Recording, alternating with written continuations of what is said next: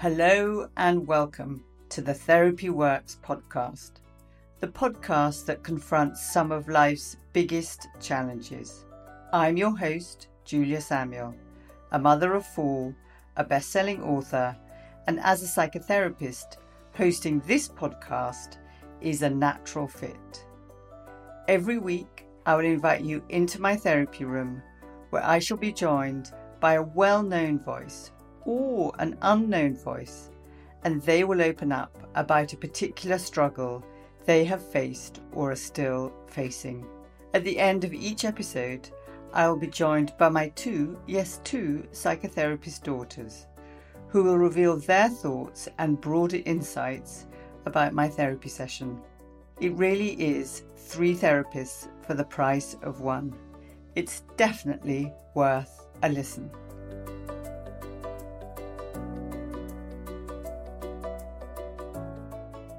Hello, Jess. I'm delighted you've joined us on our podcast. And Jess is 43. She's originally from Essex, now living in Stockholm with her 16 month old son, Duke. She's worked as a teaching assistant, a documentary producer, and a waitress. So, welcome, Jess, and I'm delighted to see you.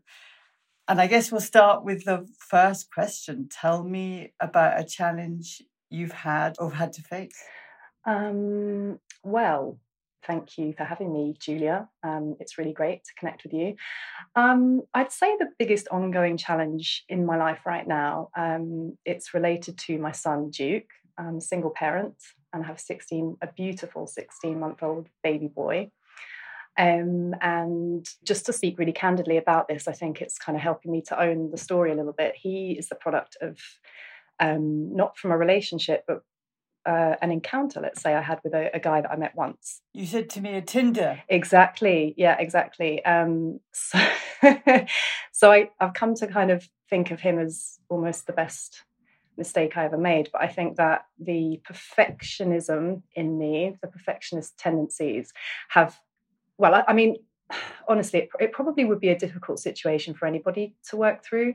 But I think that particularly with me, the fact that it didn't happen in a kind of perhaps acceptable way in terms of society's expectations, I guess, something like that, and families' expectations, I think has has been a real struggle. And I'm really conscious of the fact that he's just this amazing child and he's put so much happiness and light to my life at a time when I was really grieving the fact that I thought I wouldn't become a mother. So wow. there was a lot to work through. Um, and I just am really conscious that I don't want to pass on any shame uh, or feelings of guilt attached to how he came into the world to him. So there's something that you're exploring, which is given that you're a perfectionist and you like order and control. Yes. Your beloved son, Duke, came completely by accident from a Tinder date not from a relationship, who I guess the dad doesn't know he has a son. He no, he does. He does know, um, and that's something as well that's that's been you know an ongoing challenge. I did I did let him know of the situation as soon as the pregnancy was you know confirmed to be going ahead and it was all healthy. It's something we've been working on, but currently, as of very recently, he's struggling a lot with it. It came at a really difficult time of his life. He just turned 50 and gone through a divorce. Uh, I think we were both not in a great place when it happened. Neither of you planning to have children? No. You wanted children, but and thought you'd come to the end of your fertile years. Exactly. And and I had this health complication that had, been happening in the background for a few years also, which had um, caused infertility. So the carelessness um, on my part was i think due to feeling a bit reckless and unhappy in my life and also not really feeling like a pregnancy was possible. Um, and you know these things happen. It, it's, it's it can happen to anybody even old people like us but i say us him and i is what i mean. Um, but yeah he, he he is as of recently erring more on the side of not wanting to be involved but he has a lovely 14 year old daughter and she has always been very positive about it from the start and she is very much interested and, and wants to be a big sister to her little brother Um, so we so we really don't have clarity, I would say, on the situation. I'm trying to be open minded um, as far as he goes because I do realise that. Um, it wasn't something he asked for. He didn't have, once it had happened, he didn't really have any control over it. And he was already going through these kind of significant um, milestones in his life. So I think this has triggered him hugely on top of everything else he was going through. And I'm trying to keep an open mind about the future because Duke's still very young. And, um, you know, one day I want to be able to say to Duke that I held the door open and I, you know, tried to be compassionate towards his dad and I tried to, to have a, um, an open mind. But at the same time, it has been a bit on and off and in and out, which is a bit tricky for me. So I'm feeling like mm, recently it's been more of a kind of conversation about that. I think you should just try and take your time, do what you need to do, try and work through it if you can. Don't feel guilty about it because otherwise you won't enjoy your life and move on anyway, even if you're not involved.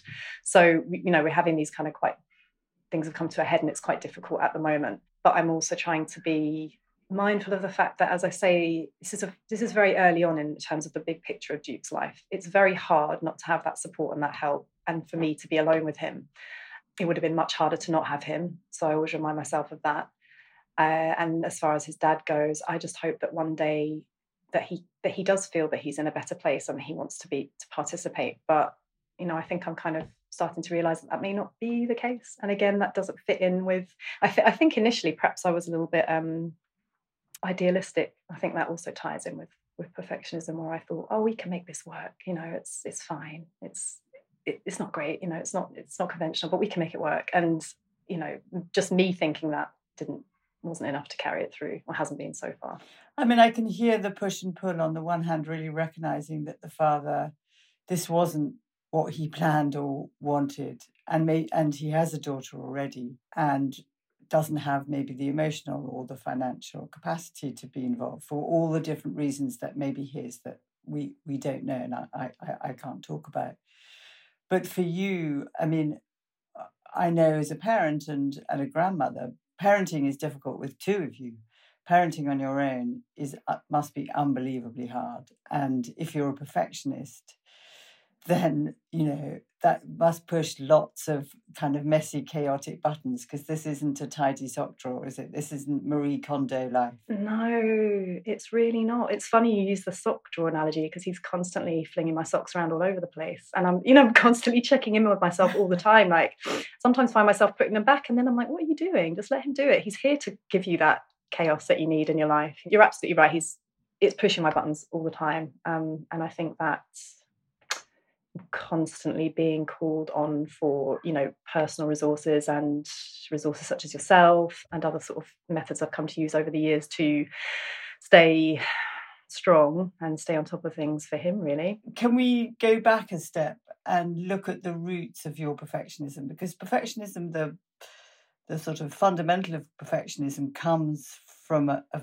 feeling of needing control and that usually comes from a sense of powerlessness and not having your own agency or feeling that you have to be something else because you're not good enough or valued and loved enough unconditionally. You're not enough. So background is that i was brought up in a single parent household. My mum unlike me was very young when she had me. She was 19 i think when she got pregnant. Um, she had me and my sister a year and a half apart. It is fascinating how history repeats itself. It is absolutely, and I think me moving to Sweden and a time of my life where I have been very much aside from a family, coming to sort of join a family and be close up, and then having those insights and seeing constantly the kind of ripples of generational patterns. Um, and and sometimes I think that my awareness could come from just who I am. It could come from being the oldest and having had that kind of bird's eye view and that separation. But sometimes the awareness of those things can be really difficult because you're sort of trying to deal with your own triggers and your own issues, but you're kind of seeing patterns and things all the time that perhaps other people aren't seeing. Um, and I don't mean that as a criticism. I just mean that yeah. as, as it's part of who I am. It's just the way I am. You're navigating your story while you're aware of everybody else's stories and you're trying to work out what's me, what's them. Ah! Yeah, exactly. And trying to be trying to be balanced and fair at the same time. You can't always be like that because you're a human being and you're emotional and you're angry and and all of these things. So so just to go back to your point, I would say that my mum has battled her whole life with mental health issues. Um, she it was very much growing up a role reversal situation where I was more like the adult and she was like the child. Um, I always felt like I had to work very very hard to to give her a reason to live. She was always um, struggling with depression. Gosh, I mean, it wasn't uncommon to come home from primary school and find her with the curtains shut and had been crying in bed all day and that kind of thing. You know, it was it was a normal thing for me to have to go in from a young age and try and you know calm her down. And she was definitely in on and off in a very dark place. And i would say could have been something like undiagnosed manic depression because she could be you know up hoovering and cleaning the house at midnight with the music on with me and my sister in bed you know on a very high or she would be in, in these extreme lows. So it was it was very extreme. Um, and we'd had different male presences on and off. Um, my dad was out of the picture quite early. He then went on to to remarry and had four other children. So that's that's the family I've come to join. Here is him and my stepmother are no longer together and haven't been for a long time. So you came to Stockholm to be with your dad? Not my dad. He's estranged from the family now, but from my, with my stepmom, who um, who I've now known, who's been a part of my life since I was about two. Uh, and her four children that she had with my dad, plus my sister, who my dad and my mum had. Um, everybody's out here. Uh, but your mum, where's your mum? My mum, she's been living in Spain for a lot of years now, but she just recently moved back to Scotland where she's from. So so I think with a lot of recent reflection, I think I've kind of realized that from a really difficult time in my life that happened just before Duke, I got pregnant with Duke. So I was working as a documentary producer here in Stockholm um, it was a really difficult project, but an interesting one. It was a human rights story um, about a young guy in, in Texas who'd spent his life in prison for a crime he didn't commit. So it, it was super interesting. And then the whole production stopped because of COVID. So it was around March 2020. I just moved into a flat in Stockholm. It was completely empty. Um, the, the job stopped. I was almost, you know, it was just a white flat. Gosh. So I was almost in a kind of white blank space and um, like a prison i mean the emptiness like in isolation. It, yeah it was really strange and at that and at that point my, i found out that my mum had got back together this is my biological mum had got back together with the stepdad that she met so this was her husband from that came into my sister and my life from when i was about 10 and they had a very very destructive relationship and when they'd eventually moved from essex to to Spain when I was in my early 20s, just to try and start a new life uh, there. Uh, he'd actually gone and cheated on my mum, but with an underage girl who was 15. And that's how their relationship ended. And so it, this is a re- this is what I really want to talk about because I think I will call it sexual abuse. What happened in in my family and i've come to realize that that's exactly what it was. There was nothing physical that happened but it was i would say it was a process of grooming over years and years and years and it didn't stop till i was about 30 so I'm now 43 so when i was in my early 20s this is when it happened when he when he met this girl and had an ongoing for years affair with her over the years of probably i would say from from when she was about 15 to probably 18 or 20 and, I, and my the details are hazy. I don't know too much because i broke off contact with him or tried to um, and it was a long time ago in my life also. But my mum um, because she was so reliant on him found it really hard you know to, to come to terms with what he'd done to actually re- to, to recognize what he'd done um, to admit it to herself. So she didn't let go of the marriage for many years despite my sister and i saying come on you know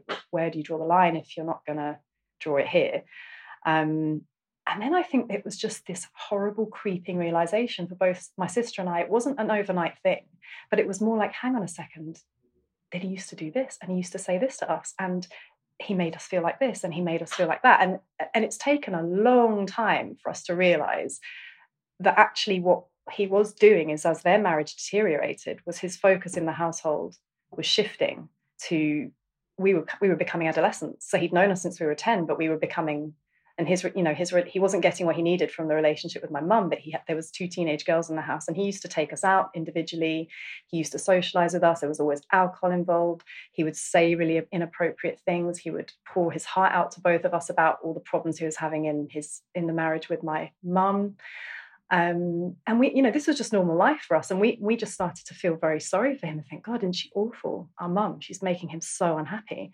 And I and I can, you know, remember saying things like, "You really should leave her. She's awful. You know, she's making us all unhappy." And now I, am I'm an adult and um, have this insight that what he was really doing was sort of to get, you know, where he wanted to be, to divide us from our mother, to really control this situation. I'd feel chilled at how sort of subversive mm. he was grooming you and leading to abusing yeah. you and how seductive that is that you didn't you couldn't and couldn't have been able to recognize it until you're an adult looking back. And i can see you looking tearful and kind of shocked in recognizing it. It's it's really difficult because you just start to wonder who who you were and who you are and who you might have been. Yeah. And coming back coming back to being here it was it was probably around 20 years after this had happened and the marriage took a few years to dissolve but they did eventually divorce. And then when covid hit and i was here in this flat on my own i found was when i found out my mum had actually got back together with him and the conversations i'd had with her in the past about what he did and how he'd made me feel. Despite all of that she had got back together with him. And it was a physical reaction I had. It was about 20 years later, and it was something that was so physical that I had to I remember sitting in this flat on my own and I had to call. It was like an, it was almost like a obviously I wouldn't call an ambulance, but I, I straight away found a women's refuge and I just had to call somebody and say, I think it's like you'd hit by a bomb kind of thing. Yeah, I think something's happened. So I think the reason I find this is so important to talk about is because I think people think it, it's it's a very taboo subject still, and I think people constantly get so bogged down in the act of, um, you know, discussing what happened. You know, did somebody touch you physically? And what I'm really interested in is, and and you know, I know a few women, even in my circle, that have survived sexual trauma, and they all go back to the same thing, and they talk about um, the moment where they changed. It's not to do with what somebody did to them physically. It's to do with they they know when they when their sense of self shattered. You know and i think take a breath take a breath. So i've had this in my mind for so long and it's it's so strange to say out loud. Um, i can really hear you and it's so painful kind of recognizing and voicing what's been in your head because as you voice it, it becomes more real. How you know that something shattering happened to you over time that changed who you are, changed who you were, and you wonder who you might have been. Exactly. Yeah. Talk to me what's happening inside, what's happening in your body, what, what's the feelings in your chest? Uh, fear. Fear. Fear. I can see it's like coursing through your neck and up into your head. Yeah. Can I just say this is a terrible thing that happened to you? Thank you. That was not of your making. Thank you, Julia. But it's it's good to good to be heard. So thank you for that. And I could hear the pain and the way it's so kind of gnarled and entwined and unclear. So as you say it, it's clear.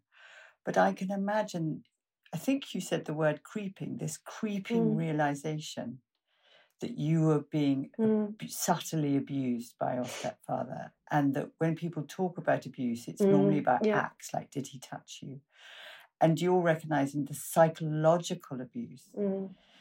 that has shaped and is I was going to say shaping you, But uh, maybe what I'm saying is that as you're talking, you're kind of releasing it to unshape you so that you can release yourself. I hope so.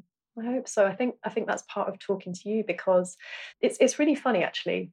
I th- I feel like sometimes I'm quite psychically driven in my life, and the big things that have happened to me have been almost so powerful, a part of my subconscious that that nothing I could have done would have changed it. And I and I think when I was younger, I really wanted to be an actress, and I used to absolutely love nothing more than being on a stage, having attention. I could learn lines like this. Um, and just shining, just being me. And this was when I was a teenager, and I was always so sure. I can see you looking oh amazing.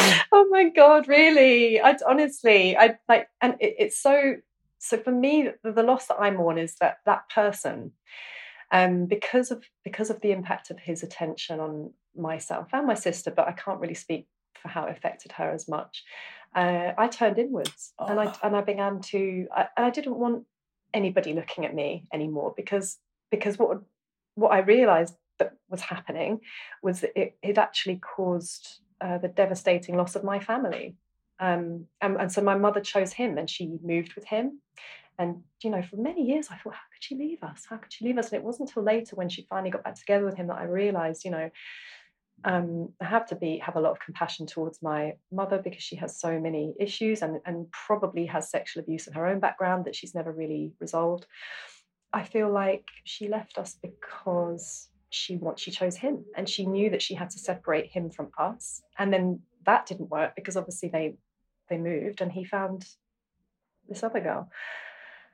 So I guess just trying to find words and a name for this experience and not even realizing until about two or three years ago that it was in fact sexual abuse and feeling like do i have a right to call it that? But now i feel like well if i've if i've had these experiences and it's been this shattering for me other people must have had it and i need to um, try to make some kind of sense out of it for myself for my own uh, personal challenges as i've mentioned but also maybe eventually to be able to articulate these experiences to help other people. Yeah and it is only by letting yourself fully know what has happened to you that you can begin to work on the impact on what has happened to you. Mm.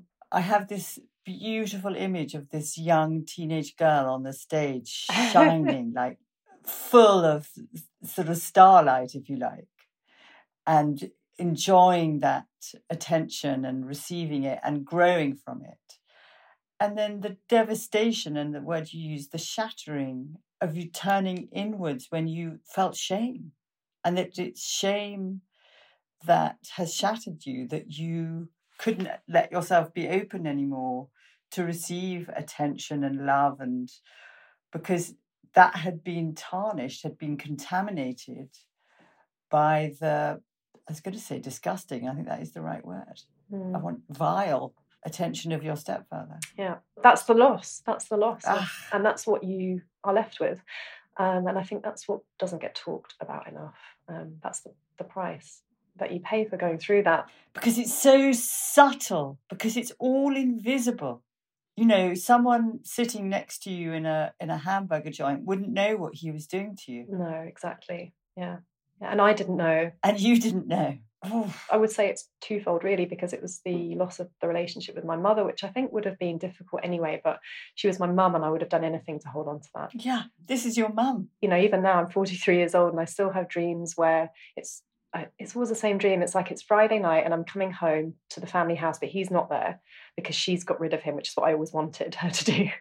Uh, and we're just going to hang out together and have a nice dinner and watch TV and do some things we used to do. And I, you know, that's that's still to this day, that's still how I feel.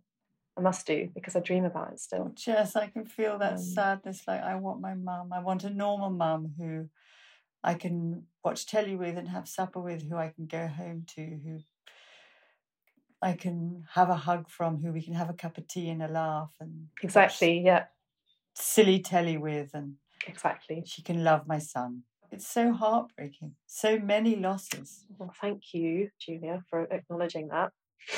I tried to make a picture map almost of my family on the wall, the Duke, because it's so complicated and I want him to know who everyone is. Um, so I think I keep it there because you know, maybe my maybe the thing I think I really need to do now is to try and, um, as far as possible, to try and get in touch with that authentic self. Um, and you know, not to say I'm going to become an actress because I'm kind of busy with other things right now. But it's funny because I'm actually a waitress at the moment, which I really enjoy, and um, I used to do a lot of that kind of work when I was that age. And it's it's just funny because it wasn't a conscious decision, but again, I think, you know, I had this job as a producer, which was great, but it was very stressful. And then that ended because of COVID. And then I found myself pregnant in a country where I had no citizenship, no rights to any benefits or anything like that. And I just had to get a job. And this, this restaurant opened up right underneath my flat. So I went down there and I got a job. And I worked there till I was six months pregnant on the floor serving pizzas. And I got my first employment contract that I have had since I moved to Sweden there. Wow.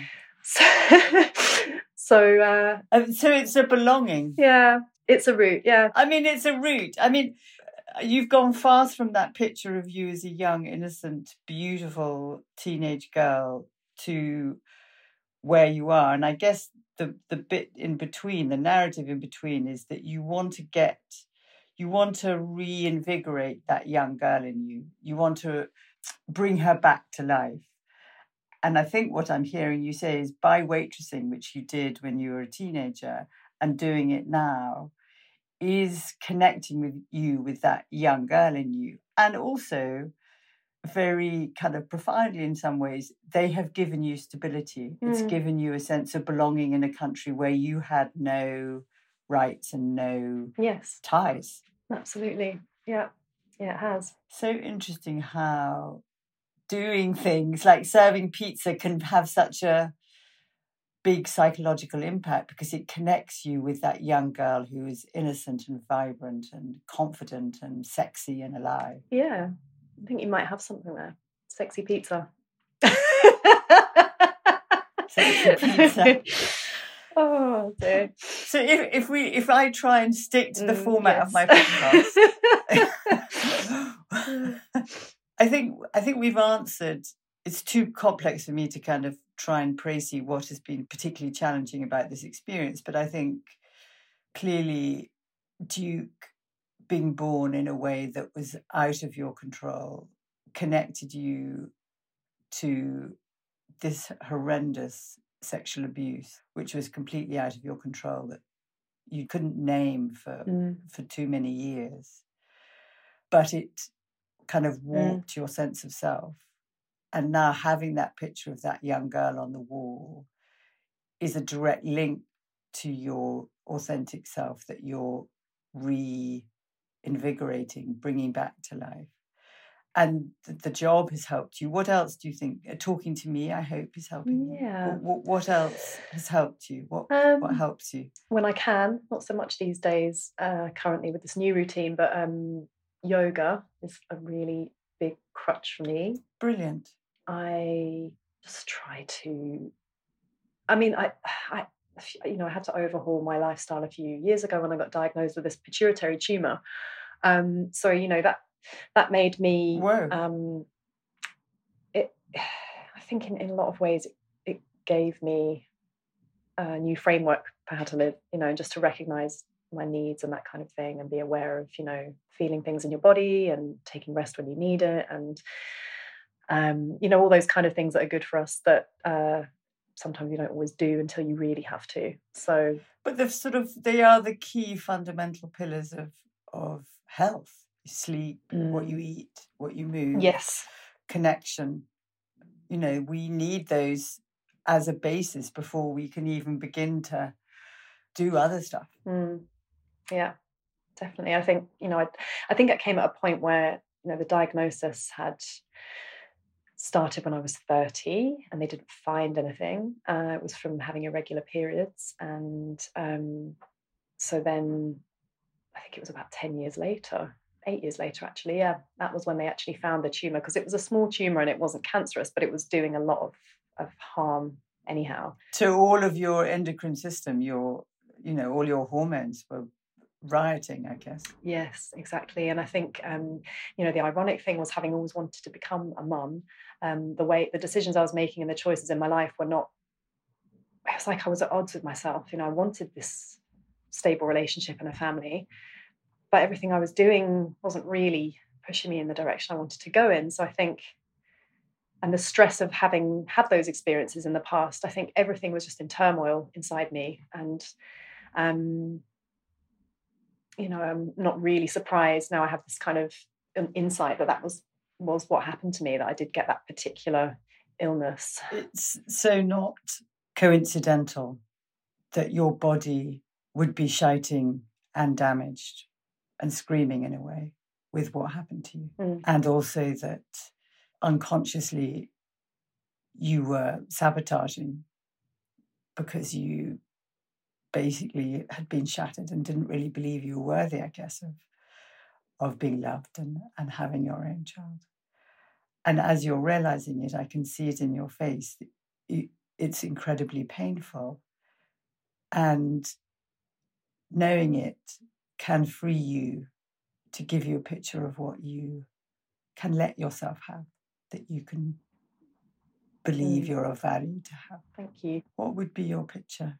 I mean, you have Duke, who's obviously amazing. I think if I'm going to be really honest, another little challenge I'm having at the moment is that I've always wanted to have a big family, and you know, it sounds a bit ungrateful, really, but I think, um, but it, no, it's, it's a bit more complicated than that. There's there's feelings of I think because I was sort of really grieving this um, potentially not becoming a mother when he came along. Part of me now just feels very fearful sometimes that I'll lose him somehow, and it's and it's really strange. It's like um, something could happen to him, or even just losing his babiness. That's why I think I'm really challenged at the moment, just from this kind of going to work and him being in full time nursery. It's just this feeling of co- having to come to terms with a constant loss of just even it's just the stages of him growing up, but also there's a part of me that's fearful of returning to the state where I didn't have him at all. And then there's other kind of oh, I know perhaps it's well, I'm just going to be honest and say it. I just I feel sad that I might not have another child. I probably won't have another child. Unlike your mother, who never really grew up for all the reasons that probably were not of her making, what I'm recognizing in your words is maturity, is recognizing that life is both love and loss. It's an iterative process that you fall madly in love with this baby, and the process of loving your babies is also losing them in their different ways of being. And underpinning that for you is daring to trust. Do I dare trust that I legitimately his mother and he's legitimately my son and I and I can have him. I can trust that we have a future together, that he's not going to be taken away from me in the same way I was taken away from myself by an outside force. Yeah, I think that could be a lot of truth in that for sure. It's nice the way you put it. What are you learning? What have you learned? Maybe sounds a bit bit cliche, but gratitude for sure, because um, I'm just so grateful to have him. It was so painful to not have him. Um, people say how hard it is Yeah. to do it alone, and it is very hard, but I don't know any different per se. All I know is that it was really difficult to not have him, and I would never wish to return to that. I've learned, I think, um, it's always with me, that feeling, or it's never far away, and I really try to reach out and be a, a good friend to women I know that are in that situation. Um, there's a a neighbour of mine that doesn't have a baby, and you know we've become really good friends. And I told her to come give him a squeeze whenever she feels like it, and she does, and it's really nice. And I, I can see it's hard. She doesn't have to say it's hard. I can see because I've been there. And a couple of couple of other friends, and even just thinking about what they're going through is uh, it's really painful for me to even think about because I know, you know, I would want, I'm sad for them that they won't get to know that joy. Um, Yeah. And I can see the joy on your face as you laugh just then, and that's a beautiful thing. oh, thank you. and also that deep gratitude is in itself healing isn't it that that can soften some of these not can't take them away but it can it helps invigorate that young version of you Yes. and i can also hear how you want to speak for and connect to women so much Mm. and then we can't go into it because this is one session as it were Uh, your capacity to trust men would be very small so that would be a big if you're wanting to have a long-term relationship trusting men i imagine would be a huge challenge for you? Yeah, or I would say two things is trusting them, and perhaps it's through the lack of trust that means I don't feel like I can really be myself or, or be vulnerable. Yeah, and that can be it's a barrier to intimacy, and you know, another whole area of that, which is probably not surprising, is you know, my stepdad was an alcoholic. Um, I feel like that's not that surprising given what's happened and you know from what from from the little i have read about these kind of situations in families that's often one of the, the main factors you know it's the kind of step family situation and then you put the alcohol into that and then you put the marital issues into that and it's it's perhaps not so uncommon for these kind of situations to to happen. So yeah um i've had lots my main relationships with in my life have been with um, guys who've struggled with alcohol. And it's not something that I ever even necessarily notice off the bat, which sounds surprising, but I'm so used to it. I'm just so used to that being a part of. It's normalized. Exactly. Yeah. And then all of a sudden I'm like, hang on a second. You know, it's, yeah, it's surprising really how long it takes you in life to understand yourself and what's happened to you. I mean, it feels like you've traveled a long way in understanding yourself in a very short time a lot of it got kind of stuck and coalesced. And then in the last few years, it feels like as painful and agonizing, I'm sure, this, your realization as it has emerged in you has been, it is also liberating you. We don't have that much time left. So I was wondering, do you have a question for me? If okay, well, what advice would you give me? I mean, I, I don't know about advice. As I'm feeling you now and feeling connected with you now, I can really feel your capacity to have um, compassion for others mm. and particularly for other women. And my wish for you is that you could turn that big capacity to love and give it to you on that young you, on the 20 year old you, the 25 year old, the 30 year old, for you as you've been through the years that you've been through and allow yourself to really respond to yourself with love and kindness. Oh, that's lovely. Thank you. um, that's really lovely. And to really believe that you're worthy of it, to really let yourself know that I am lovable and can love myself, and, and that can free me also to love and trust others.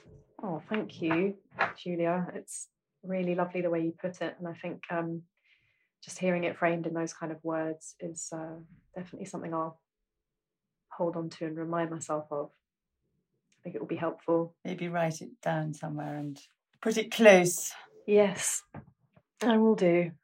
So thank you, Jess, for having the courage to be so open and tell your story. And I know that other people will hear their story and it may well enable them to begin to process their injuries and things that have happened to them. So thank you so much. I'm really grateful to you. One of the very special things about this podcast is that at the end of every episode, I get the opportunity to reflect on the conversation with my two psychotherapist daughters, Sophie and Emily.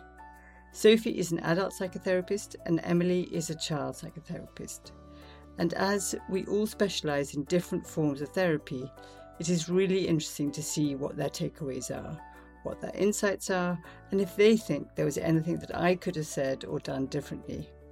You'll quickly learn not all therapists agree on everything. But let's hear what their thoughts are this week it was such a joy to listen to uh, your conversation with Jess. She just is so full of life and humanity, and it was just a real, um, you know, it's always a pleasure to listen to the interviews, and I think she really brought herself into it. And I know we're not talking about the content of the interviews, but it was just that I really felt her from the interview, and she brought a lot. What I felt was the thing that brought her alive was being heard. Yeah. Like she has not been heard enough.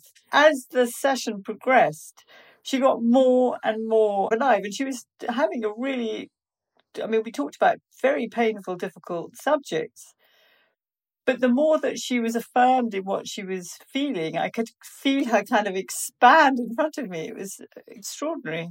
Right. I mean, and I know we're all therapists and therefore biased, but I think that is just such a beautiful example of the power of therapy that just having somebody, a supportive, not just any random person, but a supportive person who can understand your experience is really transformative, even if it's just in a little a little nugget. And yeah, like you say, she brought up a lot of really difficult subjects, and I think obviously sexual abuse was one of them. Um, that is something that I've actually had quite a lot of experience of working with children who've experienced sexual abuse. Um, and it's just awful and also horribly more common than anyone would like to think. I think it's something like one in 10 children will experience sexual abuse before the age of 18. I didn't know that. Yeah, no, it's really just, just terrifyingly high um, and higher for girls than for boys.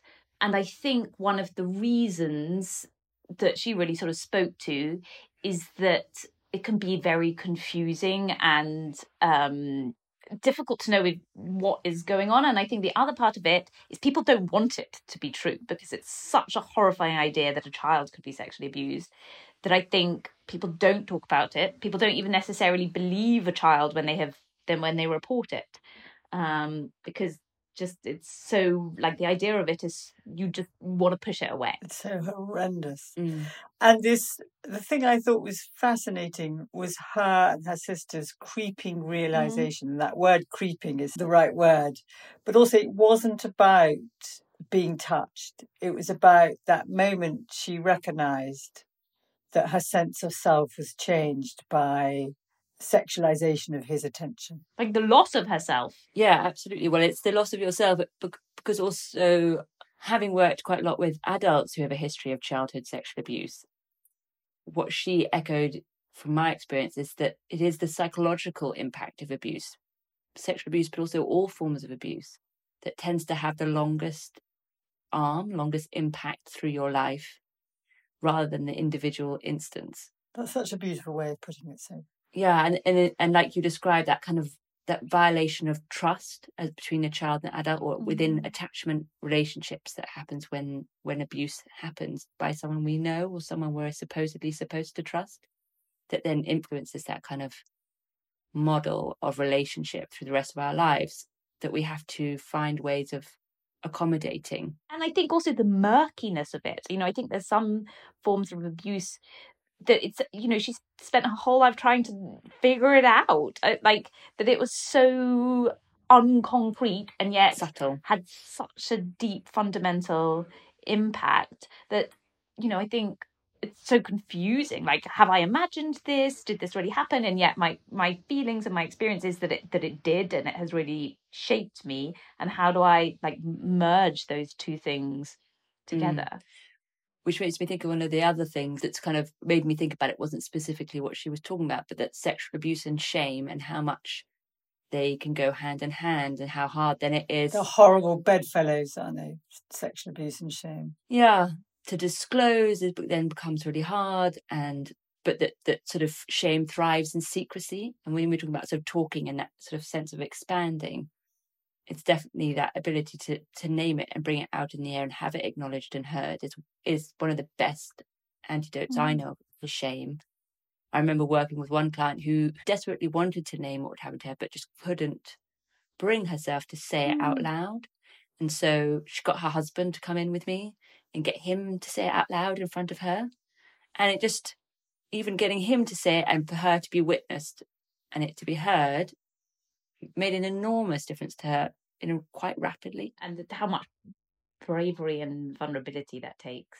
Now uh, that you know the thing of shame also made me think about um, what Jess was talking about at the beginning, and this idea of um, her becoming pregnant from a one night stand, which was not what she imagined, and how to make sure that her child does is sort of insulated from shame around that and i was sort of thinking around how do we insulate our children from shame or things that we are worried that we don't want to pass on that like you say i think the way our instinct is to not talk about it like if i don't yeah. talk about these things that happen to me that i don't want to pass on then i won't pass them on and actually, the opposite is true. The more we are able to talk about the things that are hard or that we feel guilty or we feel ashamed about, like I remember being pregnant with my second child and feeling a lot of guilt around all sorts of things for no, you know, all sorts of reasons, and thinking part of me wanted to just not think about it and not talk about it.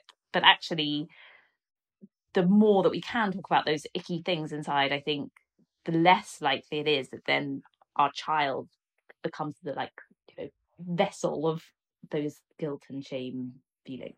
What I was wondering as you were speaking, actually, I don't think I'm prepared to go into it, but I was thinking, gosh, what stories did I tell you and what stories did I protect you from my childhood? So what what did I hide? I don't want you to answer. You don't. Not even in general terms. Okay, you can say it in general terms, but I don't want this to be me bursting into tears because of all the bad stuff I did. No, I think in general terms, our sort of this so might have a completely different version. My narrative was that your childhood was filled of quite a lot of intensity and moments of chaos. Would that Yes. be accurate?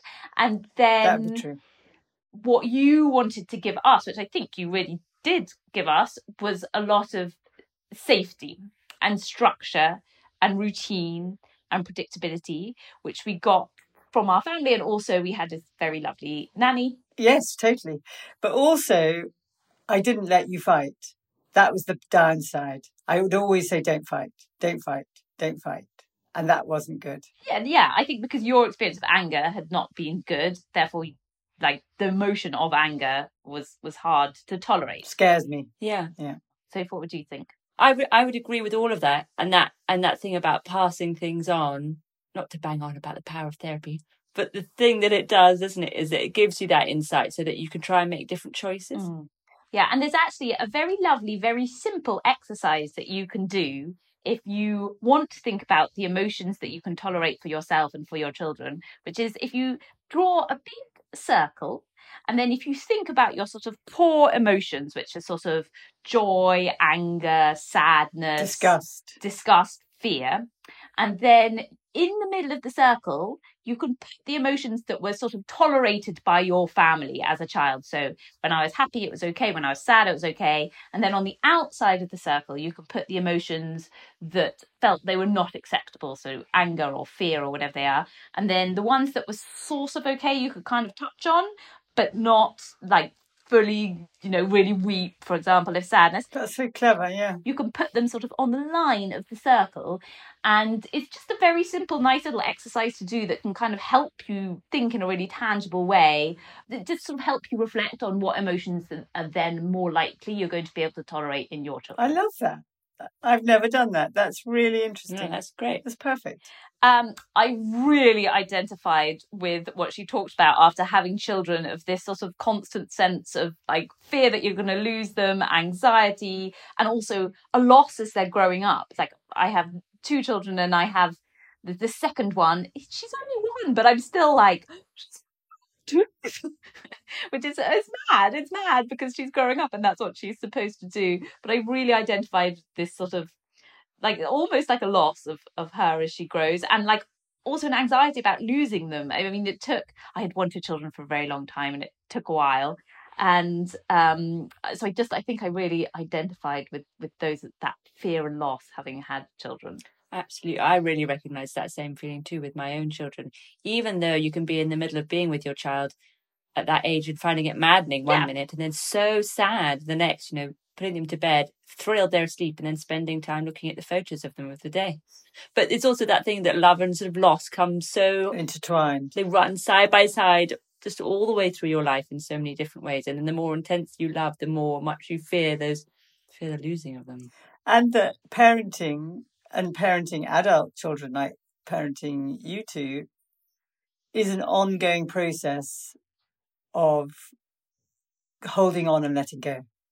And that Mm. that changes in color and and intensity and the ways that we do it and that we have to transition and reorganize ourselves as the relationship and the development and life changes but for me, relationships that function well enough, like we're all dysfunctional at, at times, is when we can allow ourselves to hold on and, and love at times, but also to sometimes Mm. part of loving is stepping back and letting them be or staying quiet or and that love is so not a soft skill it's so complicated and often it's Yeah. more about stepping Yeah. back than it is about stepping in at different phases and stages it makes me think about when I when Jess was talking that a bit like when someone dies, there's also times when we, for our own well being, need to be separated or estranged from family members if they are dangerous to our well being over a long period of time. And that kind of estrangement is a really complicated relationship because in the same way that it's lost when someone dies, you still have a continuing relationship with that person, even if you don't talk to them, even if you don't see them. Um, there's actually a lovely website called uh, Stand Alone, which gives lots of resources and information for people who are estranged from family members and oh great Mm, really good. mental health support around that and groups that you can join. we'll put that in the show notes so i think at that point again there's so much more but thank you thank you both that was really meaningful and lovely So we've come to the end. Thank you both so much for your knowledge. I love learning from you. A big thank you to Jess too. I feel like we learned so much more about what she's been dealing with internally, and I think she began to understand herself more too as the conversation went on. And that's therapy. I really love doing these episodes with unheard voices, as they're just incredibly powerful. That's why I'd love to ask for any other unheard voices who are facing a challenge, would like to have a conversation with me to get in touch by emailing us at jsamuelpod at gmail.com. Take care until next week.